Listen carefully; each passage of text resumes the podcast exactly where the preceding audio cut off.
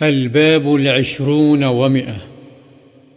باب استحباب ترك الترفع في اللباس تواضعا. تواضع کے طور پر عمدہ لباس ترک کر دینا پسندیدہ ہے۔ وعن معاذ بن أنس رضي الله عنه أن رسول الله صلى الله عليه وسلم قال من ترك اللباس تواضعا لله وهو يقدر عليه. دعاه الله يوم القيامة على رؤوس الخلائق حتى يخيره من أي حلل الإيمان شاء يلبسها. رواه الترمذي وقال حديث حسن.